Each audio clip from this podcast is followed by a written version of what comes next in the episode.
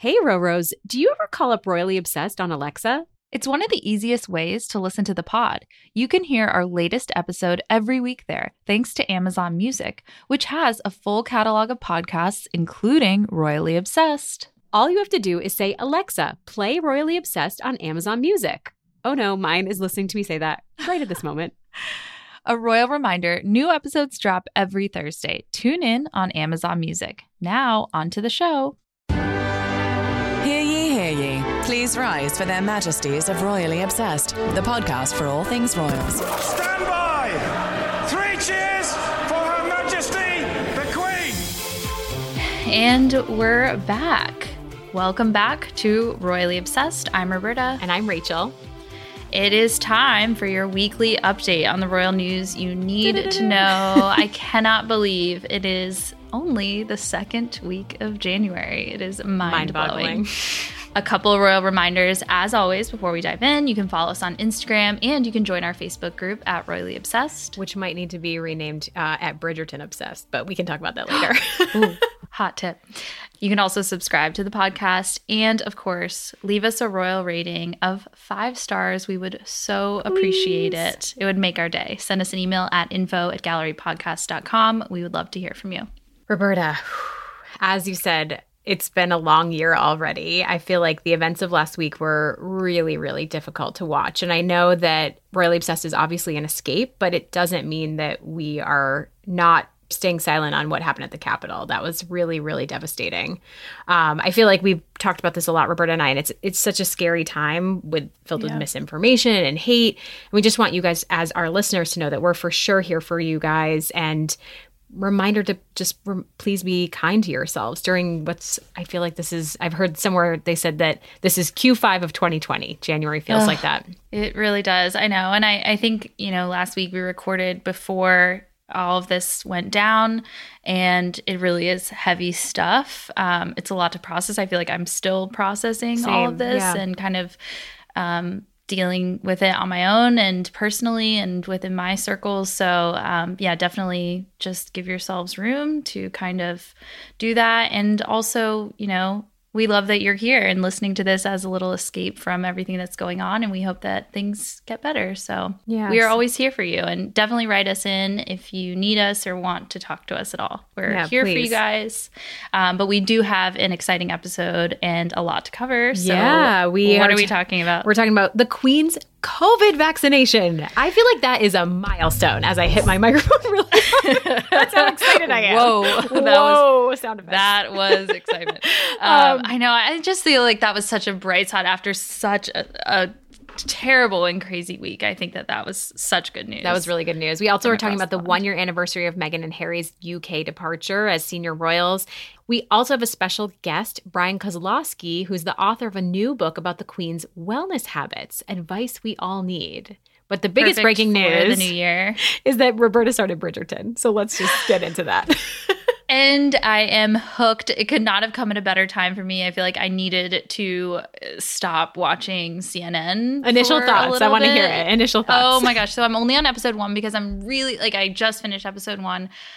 I obviously, you know, that I love Jane Austen and this Regency era, and I'm so obsessed. I'm the set, the costumes, everything. I, it's, it's, I'm it's not so kidding. good. The Royally Obsessed words. Facebook group is completely Bridgerton obsessed. It's like just the Duke of Hastings, the Duchess of Hastings. That's all you're seeing. Duke of Hastings. Yeah. Oh my goodness. Even just episode one, I'm I'm like in love. I followed all of them last night on Instagram at like 1 a.m. I was just like couldn't fall asleep, was just following all the Bridgerton characters. I also love that Nicola Coughlan, I hope I'm saying that right, is from Derry Girls. Did you watch Derry Girls? So I just started Derry Girls because I needed so more. good. So, and it's really She's good. so good. I know I'm gonna love Eloise because people keep saying she is like Elizabeth Bennet from Jane Austen. I love the sun. Did you see the sun uh, spoiler that there's all of a sudden eight seasons. I'm sure that's fake news. Nothing's been confirmed. I did, but, and I was like, but I, "There's I'm here no for it. way that that's real. There's no way." No. But I did see that Bridgerton is really taking over the internet. It's taking it by storm.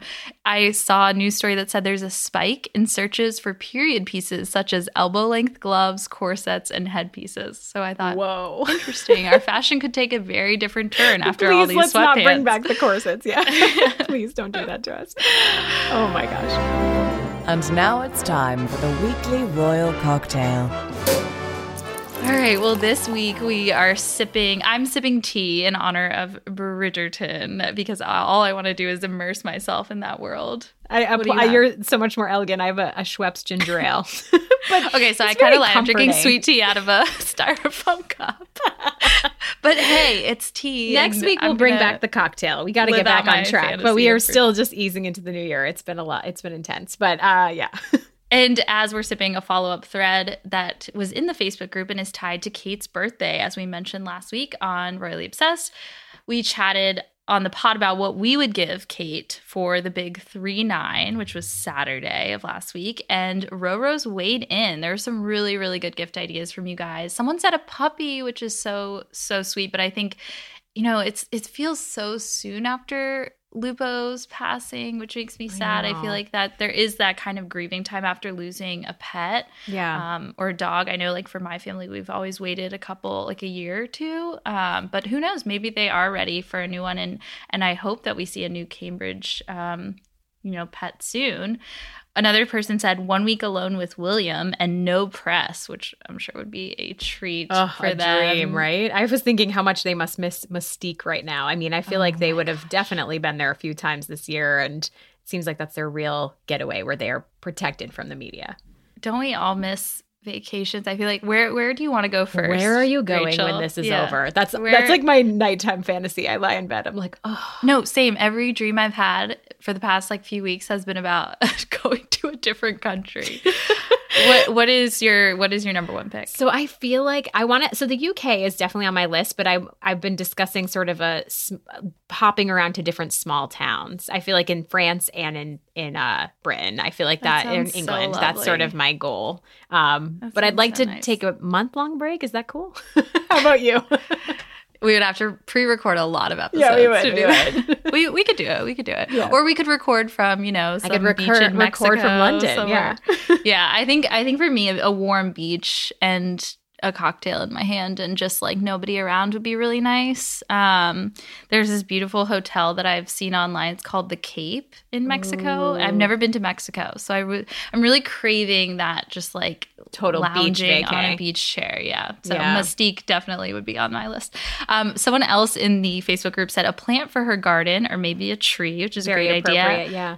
And then someone else said drawing pencils, which I had no idea, but she drew the program for Pippa's wedding. Did you know this? Yeah, I had to go back and kind of look into it, and it's it it says that it was even mentioned in the service that she did that. I was totally, you know, but it was a subtle way for her to participate in her si- sister's wedding. And apparently, you know, I we've heard Kate talk about drawing and her art skills in comparison to William. So it's it's interesting. I didn't, I missed that detail about Yeah, and she, wedding. she drew the the church, I think. So that was on the front of Pippa's wedding program when she married James Matthews. And um, as you know, patron of the National Portrait Gallery, I feel like that's very fitting. And she's very artistic. We know behind the camera and with with uh, drawing pencils. So Yeah, that, those that. are all great ideas. Yeah.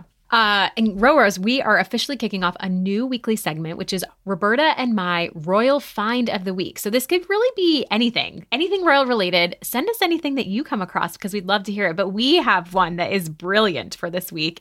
Um, has anyone, have you seen this sheep mask on Etsy? We keep bringing back the sheep mask. I'm, I'm sorry in advance, but it's too I good. love the sheep mask. And at first I did think it was by Warm and Wonderful or Rowing Blazers, but it's not. It's actually someone else, right? It's, it's Yeah, someone else. International company. from Yeah. Spain. Yeah. And same design as the sweater. So it has, it's red with the white sheep on the background and then one black sheep. And so now, Rachel, you can match your mask I to your know. sweater. I was kind of like I was all set to order it, and I feel like this has been the struggle with like some of the Amaya masks is that the shipping is almost as much as the product. It's nine bucks to ship it to the U.S. because it is made in Spain, uh, and it's about sixteen dollars. But man, how good would that look with my sweater? so good. So, so, I, and I feel like that's nice if you didn't like me shell out a couple hundred dollars or more for the sheep sweater for rowing blazers. I feel like that's a way to kind of have Nod that same it. pattern. Nod yeah, to it. exactly. Yeah. Exactly. Yeah.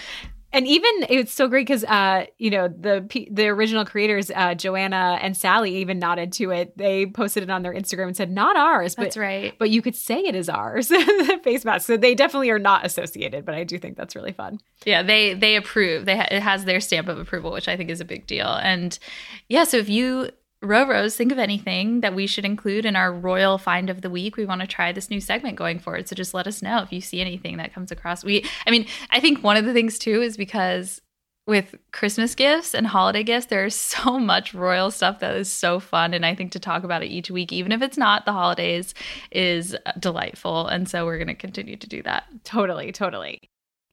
Well, so kicking off this week's episode, this week in royal history, And now, this week in royal history. We're flashing back to when Meghan and Harry announced their royal exit. It was actually January 8th. So we're kind of skirting like this weekend last week, um, this time around when they, I can't believe it was a year ago that the Sussexes Oh, announced yeah. they'd be stepping back from their role as senior royals. It was less than two years after their wedding and less than a year after the arrival of Archie and really blindsided us all. I remember kind of. Is it is it a, intense to say I felt like the wind was knocked out of me? I was like, "What just No, happened?" I think it was I mean, I a think shock. it blindsided them too a little bit at the time. They didn't re- they didn't think they would have to release this at the time that they did. It was it was almost like they were rushed into announcing it. Yeah, they really were with the leak in the tabloids and the Sun. Uh, and publications, especially in the UK, compared it to the 1936 abdication crisis. Others, especially in the US, called it a fairy tale ending, fitting to what, you know, sort of their destiny was, what their goals were. I remember I wrote a piece for PureWow that, you know, just kind of talked about that. I felt like it was very Diana esque their move. You know, I feel like Diana, there was a lot of claims over the years that have come out that she really wanted to leave the UK. So I feel like it, you know, for me, it mirrored that. It felt good. And I think also, you know, some of my favorite pieces really spoke to the overt racism that Meghan experienced in particular. You know, the subtlety in the headlines that compared Kate to Meghan, you know, just kind of the difference in how they covered her. And then not so subtle headlines that the one that said straight out of Compton. So I feel like, you know, it was there was so much that came to light during that time, but just one year ago. Yeah. So I feel like, you know, you said it took the wind out of you, and I do feel like I was surprised at the moment, but then really processing it, it's like seems so obvious that that would be their choice because of of Meghan's treatment in the press and and just all of the things that culminated and led up to this big announcement. It was it was almost like it shouldn't have come as a shock to any of us because of how terrible the UK tabloids were really kind of hounding and treating them. And um, I think to that ITV documentary that came out in October from their trip to Africa and you know the interview with Tom Bradby and how they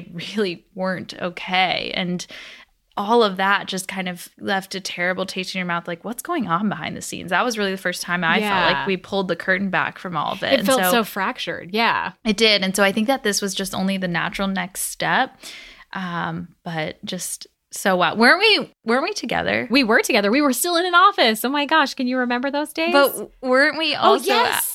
We at were- the Plaza we were at the Hotel. Plaza. That's right. i was like wait that's not our office we You're don't from totally right. Oh my gosh, Yeah, and you we were, like at- right. You were like filing. We were filing details. I was- in the car in the cab. I was also this is so TMI and I probably shouldn't share this. I was also profusely sweating. You were? Do you remember? Because you were really I stressed texted out? you. I was so stressed and I don't know why my body's reaction was to sweat profusely and I was so I don't know why I was like freaking out because this I was can't like believe I blocked that we were together and in this moment. You're right. we were we were at the Plaza Hotel together. We were having tea, which like this is and a touch of champagne. that might have been the sweating.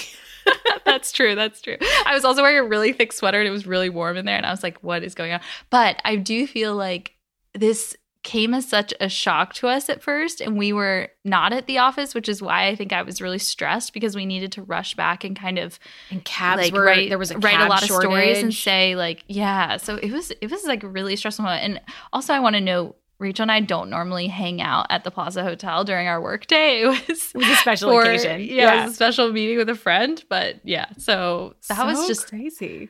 I know. Oh my gosh. But do you, my question for you, just as we're discussing this, is do you feel like the outcome, you know, it's a year later, has been positive or negative, but not just for the Sussexes, but also for the royal family? Because they've also had to carve their own path in this new sort of Harry-less time. Yeah, That sounds weird. um, Without yeah, Harry. I, I do think that they've done a really good job of that. I think almost in a way, this is going to sound weird, but I think like lockdown has made it a little bit easier Yeah. because we've actually been able to see a lot more of them. And there hasn't been that weird kind of, you know, question in the media of whether the Cambridges would go visit the Sussexes or not. Like none of us are allowed to travel. And so it feels like that was taken off the table, which in a way was good because I think that would have caused a lot of controversy about the relationship. Um, I don't know. What do you think? Well, What are your yeah. I, I totally agree with you. I feel like we didn't, we weren't as subjected to the the loss of them in all the royal family occasions and things like that because of COVID. And I think Mhm. it also seemed to expedite their, you know, William and Harry mending fences sooner because of Charles's diagnosis, William's diagnosis with COVID. I think that it seems from what we understand that they have done some repair work on their relationship, but all of that has taken played out behind the scenes thanks Exactly. to COVID. And so they've had this year reprieve. yeah. Anyways, yeah, a year ago. Hard to believe. Speaking of COVID, our first news bullet the Queen got her vaccination this weekend. So, the details first. The Queen, who is 94, and Prince Philip, who is 99, got the jab last week. It was announced on Saturday and it was administered by a household doctor at Windsor Castle. They'll get their second shot in three to four weeks, and no company was named in the vaccine, I think purposefully, just Yeah, to I like kind of, that. yeah, to keep people, you know, thinking that there wasn't a one was better than the other. I think mean, a lot of people would assume the queen would get the best one. So well, yeah, wouldn't you also, if you heard the name, you'd oh, you'd be like, I want the one the queen got. right? If they were like it's Moderna, I'd be like, I'll have the Moderna one, Yes. please. um, and you know, it's interesting because they previously said they wouldn't make this news public when the queen got the vaccine, but they wanted to release this news because they wanted to prevent speculation or inaccuracies. I think similar to how you know President elect Biden has gotten his vaccine on camera. Um, same with Kamala Harris. I think you know it does encourage people to say, oh, like I can, you know, the queen has gotten it. She's 94, Philip's 99. Uh, I think, you know, it's okay. But what do you think? Is there, why, why the change of heart? I think exactly that. Just a moment of leadership and sort of representing this is the right move, that it's safe, it's, you know, been vetted and it's trusting in the science of it all. I feel like also I've, you know, we typically have learned about updates about the Queen's health after the fact. I feel like this was more, you know, up to the minute, but I I, I love that they did this and announced it publicly. Yeah, same. And it's, it's exciting too because the reports are all saying she's keen to resume official duties as soon as the government guidelines allow her to safely do so, especially trooping the color, which is in June. And that might be the first big one that we see her at. We obviously told you guys that the garden parties are canceled for this year. I think that's mainly because there's 30,000 people Yeah, normally in attendance control. and they're just too too big distance? Yeah. and you know obviously some of those people might not have gotten the vaccine or however it is so uh, but she reportedly doesn't really want to make a big deal out of her upcoming birthday in april. I should upcoming that feels like so far away with how long these last two weeks have been but she turns 95 in april and and she instead wants to make philip's birthday kind of the center of attention. He turns 100 on june 10th which is wild. So there's going to be a big celebration. Whether he's happy about that we're not sure. I would think not because he hates celebrating learned, yeah. himself. Yeah. he's not big into uh, his own birthday, but uh, it'll be interesting to see if Harry and Meghan return soon for an extended period. Vanity Fair reported that they would be back for all of June and all of July. It sounds like an extended trip that would include Trooping the Color, the Diana statue unveiling, which is in July, Harry's grandparents' milestone birthdays. There's I can't imagine so they'd want to miss those, especially Philip turning 100. Yeah, I think they'd want to be there if they can. But yeah, what a milestone. This is huge. And next up, Charles and Camilla. I feel like we Do we know when might, they're going to get it? Or I'm I- sure soon. Yeah. I'm not sure. So my parents are both over 65 and they're getting it this week, which I am very thankful for. I know. So I feel like that's a huge weight off my shoulders. And so I can't even imagine how Harry feels with his grandmother getting it um, and getting that news. So Yeah. A momentous Yeah. week for sure. I, I Yes. thought that was a great way to end last week. definitely. So moving on, a little bit more details about how Kate celebrated turning 39. Uh, William and the kids apparently threw her a tea party at Anmer Hall, which I thought was very perfectly low key, delightful, and you know on par with what everyone's kind of going through with lockdown. You can't do a lot more right now. Exactly. Sure, there were lots of Zoom calls. Apparently, this fun detail is that William is actually a pro at making tea.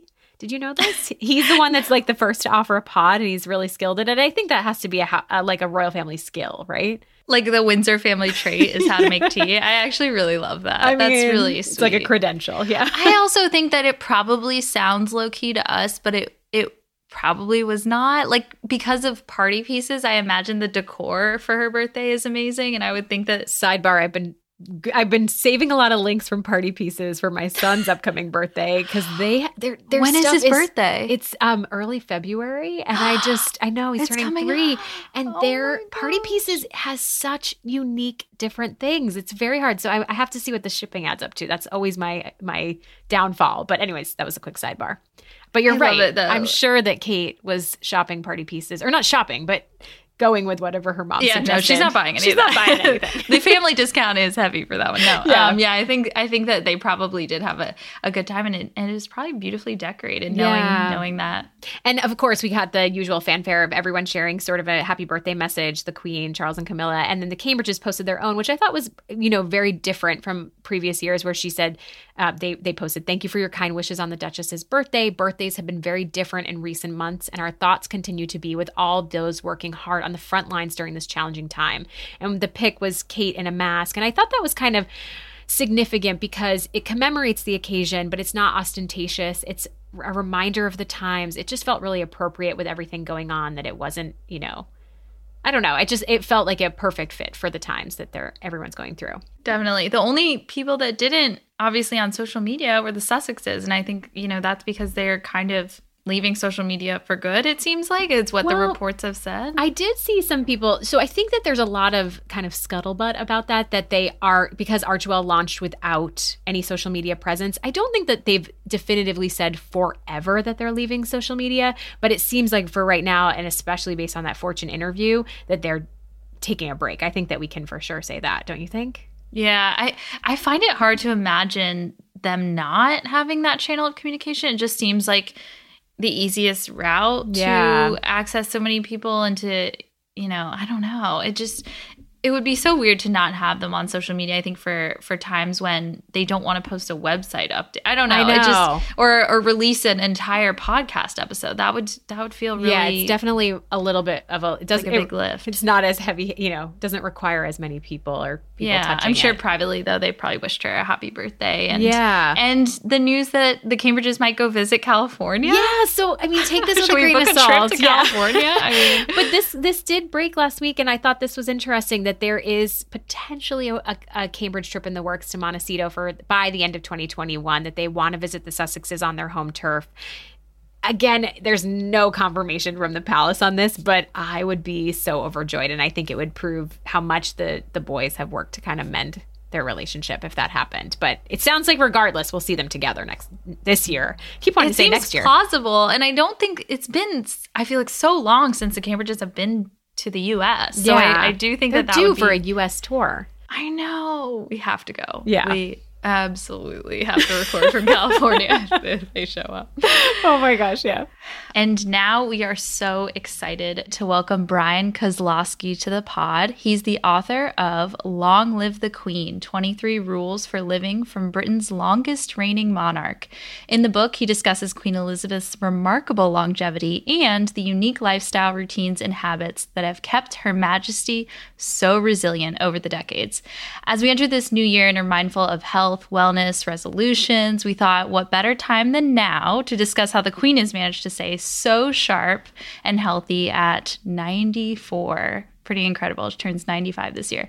We cannot wait to know. Bryan, welcome to the pod. Thank you so much for having me. This is a, this is an honor and pleasure. We are thrilled. So first things first, where are you chatting us from and how are you holding up during the pandemic? I'm very well, thank you. Um, I am coming from uh, South Florida, so it's I actually don't need the sweater on, but you know I thought it looked a little wintry. it's actually pretty cold. I'm in Florida too, and we have yeah, a cold front right now. yes, I am in North Florida, so we are like high 40s, low 50s here, actually. Right? Yeah, we d- we just just had that cold snap. It was lovely. Yeah, yeah so yeah. I am I'm also wearing a sweater, but I love your background. You have a um, a Union Jack flag behind you. I do. Wonderful. Yeah. yeah, it looks so great. Well, we are curious first before we dive into everything. How did you come to be royally obsessed? I loved the part of your book, just kind of uh, without giving anything away, but your description of kind of Kate's wedding, but also the crown being a turning point. And then I also want to ask you about this. I'm not going to say it right, but Kalokagathia. How do I say that? That sort of yeah. Term? No, you got it right. Oh, yeah, I did. Okay, okay. It's yeah. a Greek mm-hmm. term. Is that correct? It is, and, and I think it. I mean, there's a whole bunch of questions there, but I think I'll just I'll yeah, just answer just, first. Yeah. I just strung them all together. Feel free to just no. start with the first. How you became royally obsessed it's been a very gradual thing for me. Um, I had just written um, this book that explored uh, Jane Austen's wellness secrets, kind of the hidden health lessons that we can glean from from her life and her novels. And so I was very much in this um, lifestyle kind of health mindset. And I realized that, um, kind of by sheer bafflement, really, that um, here we have in the Queen, um, really the most famous senior in the world, um, arguably the most famous woman in the world, who has aged phenomenally well, um, despite so many different burdens and and troubles you know on her on a daily basis. Um, and yet there's never been a project that has looked at kind of in a serious way um, how she has done that. Um, so that's really what has made me obsessed about the rules over the past two years. Um, it, it's something that um, i'm kind of i'm really kind of a newbie more more to this and kind of coming it from kind of more from an outside lifestyle perspective um, which has kind of i think helped me a little bit more remained um, somewhat unbiased on, on some of these things. But um, yeah so that's what i kind of attempted to do um, probably big emphasis on attempt um, because it might be slightly crazy and hubristic to think that you can condense anybody's life into kind of a set of handy rules. But when i started really digging into the queen's life um, that that's really what I found um, that there are very solid patterns and behaviors and habits and ways of thinking that, you know, she has embraced over her entire lifetime. These aren't things that she just um, picked up willy nilly, like in her 90s. These are things that you can trace right back to her childhood. Um, and, um, you know, these 23 rules, I'm sure, I'm sure others could could come up with many more uh, other royal watchers um, older than and wiser than me but um, these were the ones you know in retrospect that i think i needed to to hear and to listen to and to glean from. Um, um, and they have worked wonders just in, in giving me more balance, more sanity um, in, in my life and my kind of health and wellness picture. Yeah, I felt like as I was reading it too, there was a lot that it did feel like like they were very clear rules, but it also felt easily adaptable. It's it's perfect timing for around this time of year where you're really trying to set new intentions and think about the longevity of her life and the things that she's done.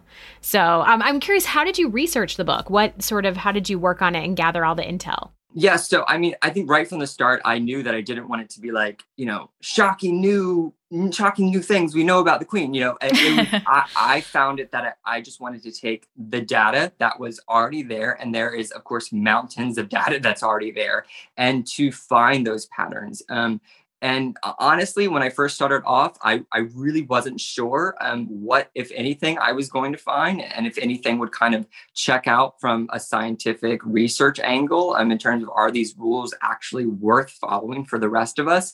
Um, and so um, I just started from um, a whole bunch of biographies um, from people who've spent you know most of their lives with the queen um, and and to see what they have to say and to find those patterns um, and eventually it, w- it was quite easy to find those patterns. I was a little scared initially but it, um, they kind of the book kind of wrote itself in that way um, and um, it's it's very you know I, I, loved it the fact that i did end up with 23 because um, that's kind of in, in, in, like royal history, that's a little bit of a special date. April 23rd, um, 2019 was when the queen um, became the longest living monarch um, in wow. the world. Wow. Um, and so that's I was I was kind of pleasantly surprised how that came to be, but it definitely wasn't it wasn't intentional at all. Yeah, no, that's that's really cool. I love that. And just for our listeners who aren't familiar, so the book is divided into 23 chapters, each one with an associated rule that kind of is how the queen has lived her life and um, I love that you divide it into eat and play and work and love. So all these different kind of subsections. Yeah, you could within kind that. of like cherry pick a chapter. If you're like a reader and you're going through it, you could be like, you know what? I feel like I want to improve this section of my life today. I loved the organization of it. Yeah, yeah, and it- and and it's you know unlike I guess a, a true biography though there's though I think you do get a good sense of who the queen is and, and her and her life's history from the book. It is definitely not chronological, so you could you can hop around to really anything that you fancy first. I love that. That's great. And we need to mention, because you did bring up the Jane Austen diet. Uh, so, Bridgerton, have you watched? I haven't. 'cause Okay. I, I, no, because I I'm a com- I'm I'm a complete prude, I guess, and I, I heard that it was incredibly smutty and It is and- very sexy. There needs to be a warning. It's very sexy, but you could get through the first few episodes where before it like. But no, we were curious just because you did write the Jane Austen diet, and I feel like that kind of Regency era of life and everything. But you have to watch us, watch it, and report back. Yeah. Okay. Yes. Okay. Well, as long as you, if I can like start, okay, that's good to know. I didn't know that the first couple two are are, are relatively innocent, so that's good.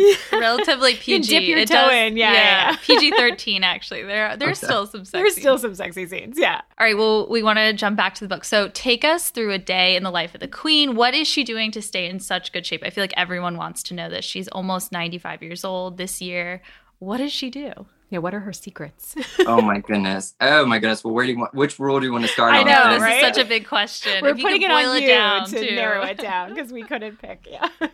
initially i think one of the first things that is is most obvious um, about her daily routine um, and it's very intimately entwined with um, her source of willpower and her self-control which of course she has superhuman quantities of um, but it's not necessarily just because that's how she was born even though you know you can trace her very strong self-control back to back to her girlhood um, it is coming from a very different and unique place. Um, so where where I think it's coming from is that she really understands willpower itself and and what it is and how it operates. Um, we often, you know, I know I'm guilty of this. I often used to think of willpower as something kind of like a like an airy virtue. You either have or you don't, or it comes and goes at weird moments in your life. Um, that's actually not the case. Um, researchers who have studied willpower kind of in action know it to be a little bit more predictable and prosaic than that. In that um, willpower kind of acts like a muscle in your arm or uh, like the battery on your cell phone. It's something that gets used up and depleted every day and it needs to be recharged. And one of the best ways to recharge it is to do something that feels indulgent to you that you don't need to exert willpower over. So, you know, what do you see the queen doing every single day at five o'clock? Um, she um, puts aside her work for a quiet hour, you know, whatever she's doing, she puts that all aside and uh, she indulges in her favorite meal, which is tea time. And um, I know this can sound cutesy and frou frou, but there's something really important going on here. Um, and that so you know the queen brews her own tea at this time a little tray comes in um, with some sandwiches um, maybe perhaps a cake some scones um, and she she indulges for that time um, this is an huge lesson for us to remember um, i know this has had really huge impacts on my life um, it is find out what it is that feels indulgent to you that feels like a luxury to you. Um, um, and and you know it doesn't it doesn't have to be tea. That's just one i i've I've kind of emulated her her, her tea time habit kind of to a T now, but um, um, it doesn't it doesn't need to be that, and it could be anything that feels special and like a treat to you. Um, you really need everybody really needs a moment like that every day. You know, whether it's an hour, thirty minutes, or twenty minutes, where you can recharge your willpower batteries like that. And it seems like something you need to ritualize, right? It really, in the sense, it, it needs to be like low enough, like not in unattainable enough that you can't make it happen every day. Exactly. And it, right, it needs to feel like you really want to look forward to this. Um,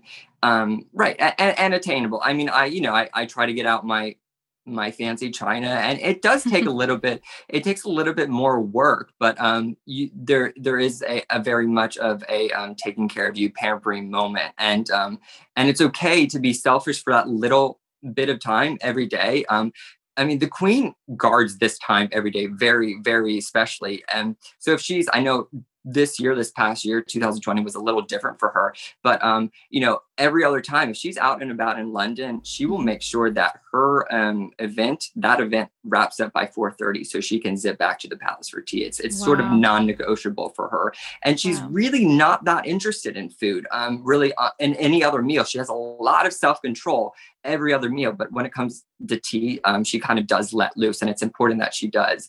Um, so yeah, yeah, just just try to emulate at least the, the spirit of that rule as much as you can. It will it has huge impacts not just about you resisting food temptations throughout your day but um, you know i found it personally it, it helped me boost self-control just in terms of my work ethic um, my um, relationships dealing with people i was a little less um, I was a little more um, sympathetic, a little less sharp, you know, with people. Um, you just you find you're you find you're more just able to handle things a little bit better when you take a little bit of time to to recharge in that way. Yeah, I think that's great advice. I'd love to have a daily high tea with, yes. with myself. I think that sounds lovely. 2021 goals.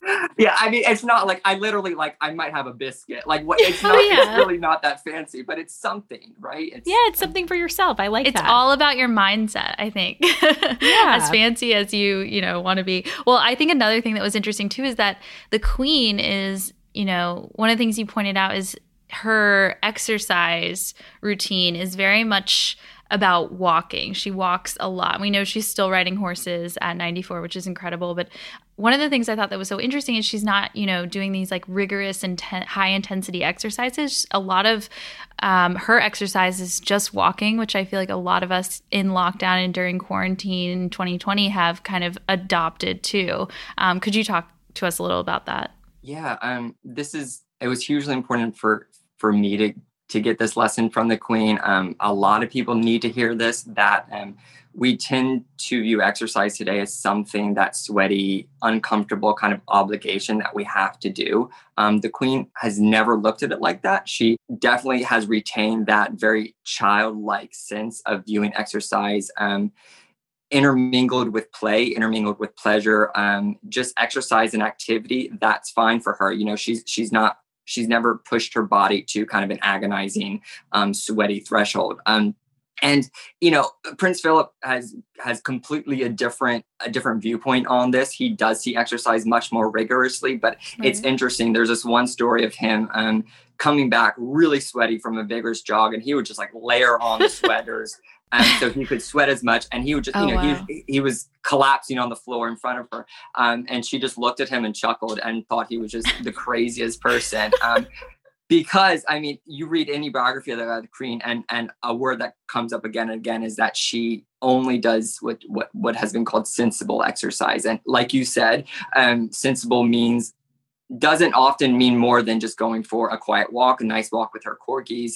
Um, now, you know, if she's in Balmoral or Sandringham, kind of depending on the terrain or the country sport that she's pursuing at the moment, that could be a little bit more vigorous, but it's nothing that you would go, ah, that's like the queen working out, you know? Mm-hmm. Well, um, I love how you defined it as you you would be able to still hold a conversation. If you're exercising and you can still talk through it, then that's a sensible exercise, which I was like, okay, I can do that. If I'm not out of breath enough to where, you know, I'm I'm not able to even talk to someone, then I'm still exercising, but you know at a sensible level of right. the, like the queen. Yeah. Yeah you know um, researchers call it it's called the ventilation threshold where if people push themselves beyond that point that's when exercise becomes unenjoyable. And it's interesting because you know look how many gym memberships elapse after the first year. Look how many Guilty. i know right. Yeah same. Yeah look how many like exercise routines that either i or anybody out there has kind of tried to to stick with but they kind of putter out after the first three weeks. You know it's really not our fault. Our bodies are just really good at avoiding pain whenever possible and that extends to the pain of exercising. And um, it's it's it's very crucial that we look at the queen's life in in this way because it's you know it might seem light and just like oh cutesy she's just walking or horseback riding but because she has kept it light and pleasurable she has sustained those activities week in, month out, year out, you know, throughout her lifetime. And um, it's few of us can say we've stuck with some sort of exercise routine for that long. Um, so, you know, it's, it's, it's it's it's very important to remember and it's important to remember that this is scientifically also completely okay um, scientists have known for a really long time that um, you don't have to cram in your exercise to a certain hour every day or certain you know three times a week or whatever you think you should be doing to stay healthy you can divide that over um, your entire day and just really easy low intensity um, movements movement really is the key yeah, that's so smart. I also really like with the walking that Charles and Camilla definitely have adopted that habit and really are, re- you know, pretty religious about their walking activities too. Right. I noticed they're like Christmas cards. They're walking like, sticks, walking right? the new year. Yeah. it kind of made me want them, right? You, want- I want a walking stick. We're, we're, yeah, I want to walk into the new year. Yeah. yeah, yeah, right. Exactly. We're also curious, just in general, what are the quirkiest things that you came across in your research? I feel like for me, the Windsor facelift is something that I want to adopt, which is Yeah, the Hermes explain the- scarf. the- Can you tell us about that? Yeah. What is the Windsor facelift? I loved that. the Windsor. No, I, I I put it on the book to to to emphasize the fact that the queen she, she has never, you know, of course, or undergone any kind of sort of plastic surgery except the Windsor facelift, which is just the uh, when you tie a Hermes scarf tightly around your uh, your jowls, you know, so it kind of holds everything together. More elegant and flattering, too. I love that. Right. It's such an Right. easy hack. We can all do that. Genius. It is, yeah. But probably the quirkiest thing i- i- in that line was, um, and a very, very good thing to remember as we all get older now, and is is is remembering that um, one of the queen's beauty secrets. You know, it's not her uh, expensive beauty regi- regimen. That's pretty. That's pretty um, simple every day. Um, it's the fact that she has one avoided the sun and we pretty much all know the reasons why and, the you know the the benefits of doing that. But also um, she has gained a little bit more weight as she has gotten older. And you know this is not this is not like a total perk out of course. I mean it's it's very it's not that noticeable really. She's still the same petite size size she's always been. But um just enough weight to kind of round out to soften her natural features. Um in so doing she's very cleverly avoided that kind of gaunt sunken in look that we often associate with getting older and and kind of that sickly elderly look you know that we we, we want to avoid. And a lot of people go through plastic surgery to get to to to circumvent that look. But um you really can circumvent it naturally by just as you get older as you get you know into your 70s 80s um it's actually not only does it look rather nice it's actually now medically advisable to either maintain your weight or or to actually gain a little bit weight the bmi curve everyone's bmi curve actually shifts to the right as you get older so um, you actually want a little buffer weight as you get older and it does actually look kind of nice and and healthy yeah. And I just also really liked the mention of her commitment to SPF, and in contrast to Philip. Yes, yes, yes. yeah, yeah. The, he would often, you know, joke with her when they were younger, and he would try to call out and have her come in, you know, be out in the sun more, especially if they're on tour some kind of tropical country. And she would always say no, and and he would shout out, "Oh, you're you're a premature grandmother," blah blah blah. You know, um, but uh, it- it's funny. You put those two pictures of them both back to back now, and and you'll see who won that argument. It's pretty pretty clear to see. Um, who Yeah. has aged better. Yeah. Um, yeah, and and also you know too with the, the losing weight thing, Philip has definitely lost weight um, as he has gotten older and kind of stubbornly um, tried to m- maintain his thinness and. It doesn't actually look that great when you get older. Um, you, you you do want to um, avoid the sun, but actually, yeah, do gain a little weight. And what what are some other you know quirky details like those that you found out with your research? Are there any that stand out to you right now, or that you know that our readers would be shocked? by? One of the things I was shocked by was how she eats a banana, which I thought was kind of controversial. that she cuts off both ends and then slices it down the middle, and then cut. I just was like, whoa, that's weird. Yeah, well, yeah, because um, we don't often think, and this is just one little part of the book. Of course, I don't really launch into this too often, but um, we don't often think of etiquette as having any sort of bearing on our um, our physical health at all. Um, but that you, when you look at the queen and how the queen eats, um, you can see the impacts etiquette has had. Um, in that, it's interesting. The kind of the the baseline reason that even table manners were adopted was to kind of to fulfill two things to make people either take smaller mouthfuls of what they're eating or to um, have them slow down. Pretty much all the rules of etiquette kind of act like prandial speed bumps in that way um, to get us to slow down, to be more mindful eaters. And the queen is an incredibly mindful eater because she adheres to these these ways of etiquette. So you mentioned a banana. There's also, you know, the bread roll thing. Um, how does the queen attack a, a bread roll? She would never slice it open, kind of slather it with butter, and then start munching her way through. Um, kind of etiquette demands that she slow down the process. So she takes just the tiniest morsel off. She will butter that individual piece and then pop it into her mouth um, and and then repeat the process. So very very Such much restraint.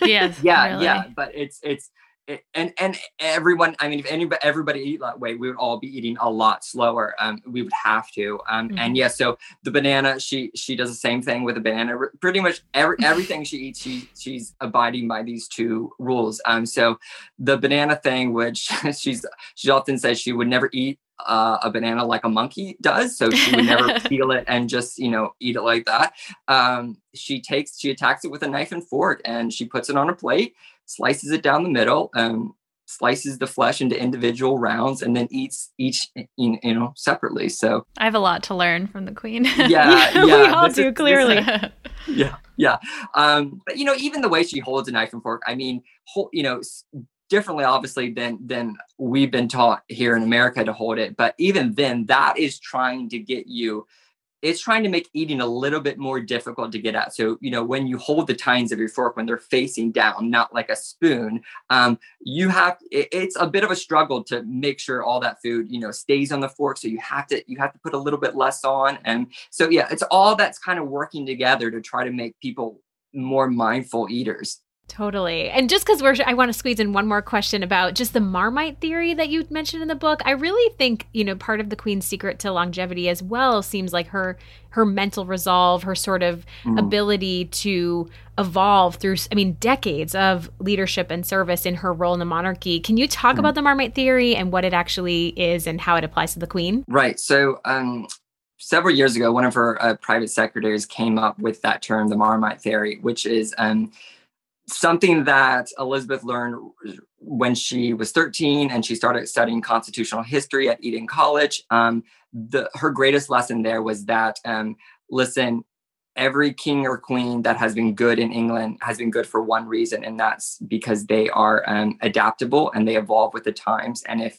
you resist change and y- you will live to regret it. And sometimes um literally sometimes you know there have been beheadings because because certain kings have resisted it. Um so um yeah so the queen has always known that change is inevitable. And so it doesn't stress her out like it might stress the rest of us out.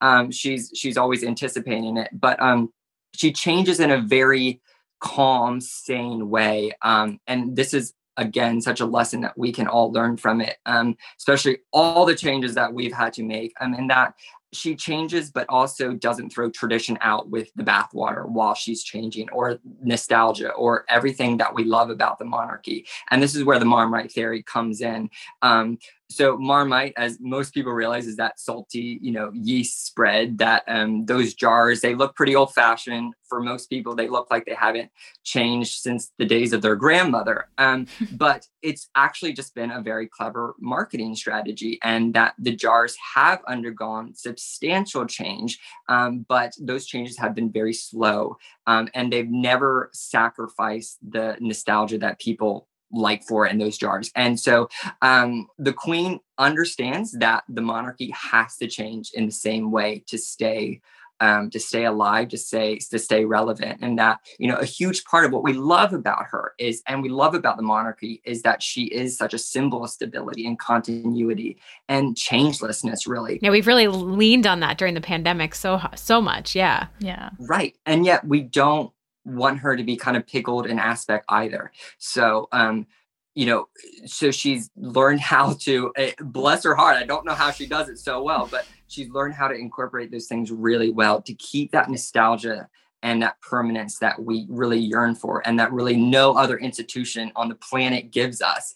Um, but also keep abreast of the changing times. Um, she she's so she's uh, perfect at that. Gosh. Perfect example too of her doing that is I think her on Zoom this year or last year, 2020, Mm. her being on Zoom meetings just like us. She's and, really you know, adapted. yeah, the social Yeah. media aspect of all of it too. And if I could just say one thing, I think there's another secret to why she adapts so well. Um, and you know, especially in her older years, she's had to face really um, staggering amounts of change, um, political, social, cultural change. Um, and one one of her bishops kind of recently posed that question to her and and asked her, you know, how do you you know so often face new circumstances new new new changes in life um changes that you know either put you out of your comfort zone or are just dull. And she had the most brilliant um, reply to him. She said that she beforehand before the situation happens she revs herself up and she finds something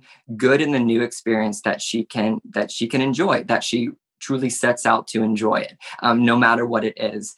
Um, and you know psychologists around the world would just be applauding because what that is what she's doing is something what psychologists call benefit finding. It's whatever circumstance you are in life it's looking for the good. It's not focusing on the bad it's focusing on the smallest good that you can find and and holding on to that. Um so you know when this whole lockdown happened and it's it was so much more strict in in the UK than it was here um you know it was a discombobulating thing of course for her. It really changed her life completely but you can bet that she practiced this benefit finding through it and not only kind of enjoyed it but absolutely probably relished in it. I mean the queen is a huge introvert so you know can you imagine? I mean for so her introverts love low stimulating private you know environments with a lot of quiet and a lot of solitude. So i'm sure lockdown was just absolutely golden for her and probably enjoyed every moment of it more than probably she would ever admit. Um, you know, she's never really gotten that opportunity before to just absolutely say goodbye to the world for you know a few months at a time so uh, Yeah. She was in her element. That's so sure. true. Yeah. Gosh. Well, that's great advice to find the silver lining in everything that's, you know, Mm. difficult or challenging. All right. Well, we have one last question that we ask all of our guests on the podcast. Drum roll, please. Bryan, if you could identify with any royal, living or dead, who would it be and why? I feel like we know the answer to this. I don't want to assume. I don't want to assume. I think the one that I most respect coming out of it, and I had no idea that I would, um, somebody that I, I do actually want to write a whole book about, but I probably won't. But and that is the Queen Mother. Um, Oh, wow. I think, yeah, she she was, you know, we. It's it's difficult. I think if anybody has just watched the latest season of The Crown, um, you don't see her in all of her glory at all. Mhm, Um, mhm. y- you don't see the side of her that you can see if you just start reading some biographies about her, start reading her personal letters. She was an amazing woman, and most of these rules that Elizabeth um, Elizabeth abides by today um, had their beginnings in in what the Queen Mother taught her. Um, so um, she, I definitely, she she is definitely the backbone of all these rules, um, and and and it's why really it, you know it's not it, it wasn't it wasn't really her father that taught her most of these things her father um, didn't manage his mind manage his temper manage his emotions like elizabeth um, does and uh, but her mother did and it's she's she's a great role model i would definitely encourage anybody to um, brush up on their um, real life you know history of her and and kind of get to know her a little bit better I love that. That's such That's a, a, unique answer. answer. too. I don't think anyone's chosen Oh, her no. yet. Oh, yeah, I don't think so. I love that. Oh, well, Bryan, we're so thrilled that you were able to Thank join us on the so podcast. Where much. can our our listeners follow you? Are you on any social media, or where can they keep up with your work? Um, yeah, yeah, it's just uh, bryankozlowski.com. Yeah, you could just see my uh, my other books there. Just of course, The Queen is the latest one, but some some of my previous books are on there. Um, Awesome. but yeah, thanks for asking. I asking. cannot wait Thank to you. check out the Jane Austen one. And you can, our listeners can purchase Long Live the Queen 23 Rules for Living from Britain's longest reigning monarch anywhere where books are sold. Thank you so much, Bryan. Thanks, Bryan. Oh, thank you, Roberta. Thank you, Rachel. That was so wonderful getting to chat with him. loved and that. now, before we adjourn the Royal Pod, here are our highs and lows. It's time for the Royal Highs and Lows. My low this week the Queen's staffer has been jailed after stealing items from the Buckingham Palace and selling them on eBay. I thought this was wild. Buckingham Palace catering assistant Adamo Canto, who's 37, is serving eight months in jail after admitting to stealing items from Queen Elizabeth and selling them online via eBay. The thefts took place November of 2019 to August of 2020. He stole signed official photographs of Prince Harry, Prince William, and Kate Middleton, and as well as some other royal, you know, tokens like a royal medal uh, of honor. So just very Eight weird. But eight months? eight months is a long time That's a long time. Wow. for nicking some photographs and selling them. yeah. I mean, that's definitely bad. Don't. I mean, that's terrible. But it just Yeah. have it heavy punishment. Heavy for- punishment. so Crazy. And they said he got away with it because of COVID. Because you know, so many people are not at Buckingham Palace right now. There's no tourists. There's no. Yeah. You know, the Queen isn't even there. So Makes sense. Yeah. Wow. crazy though. Well, my love of the week is additional details about this Martin Bashir interview, which we've kind of covered in various stages over as it's played out, just sort of all the sketchiness of the BBC. But the latest is an update from Hasnat Khan, who, as we know, is the cardiologist that Diana was said to be really in love with from about uh, 1995 to 1997, shortly before she died. So he actually spoke to the Daily Mail, but he gave an interview and said that he always felt icky about Bashir and kind of always had his guard up, and he how he felt that Bashir actually preyed on Princess Diana's vulnerability, which was one of her more attractive, and you know something we really loved her for. Um, and he even told Diana to be really careful in her conversations with him. They, I, I guess, they met at a bar at one point, Diana and Khan, with Bashir, and he just Bashir kept grilling Khan about his relationship with Diana, and he really gave him kind of it put him off. So, anyways, this is all still unfolding, but I think that what makes it feel like such a low for me is that this interview, a lot of people credit this interview with changing the course of history because it ended up expediting the Diana divorce and that cost her her royal family protection. And then, you know, as we know what that led to in Paris. So, I think that it's all every time a new detail comes out, it makes me just like, and yeah. So icky. And it's such a big deal because Khan hasn't really talked to the media before this. no, right? he's That's- very, very, private, and that was a big part of his it. relationship with Diana and why it didn't continue supposedly. So, Yeah. Wow. Crazy. Well, on a lighter note, my high of the week is very silly. It's that, and Omid's go between this, and I had to talk about it. It's that there is a life size cake of Meghan and Harry. Yes, a life size cake of Meghan and Harry. It is by at Laura Cakes and Twins on TikTok. So if you have TikTok, or you can just Google Laura Mason Cakes and she'll come up.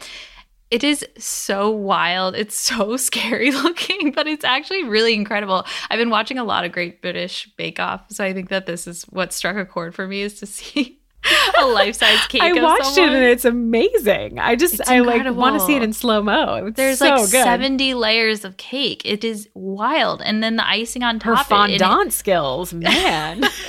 it looks like it's straight out of the um what is that? The Madame Tussauds? Yeah, Tussauds like a wax museum. figure. Yeah. totally She- agree. The baker Laura Mason has also done life-size cakes of Celine Dion and Ed Sheeran. She's quite the cake artist. Wow, well Someone done. on Twitter said that was going to give them nightmares, and I kind of agree, but it's just really funny. I, I yeah, how it. long does that last? Is it before it goes bad? That's so Yeah. funny.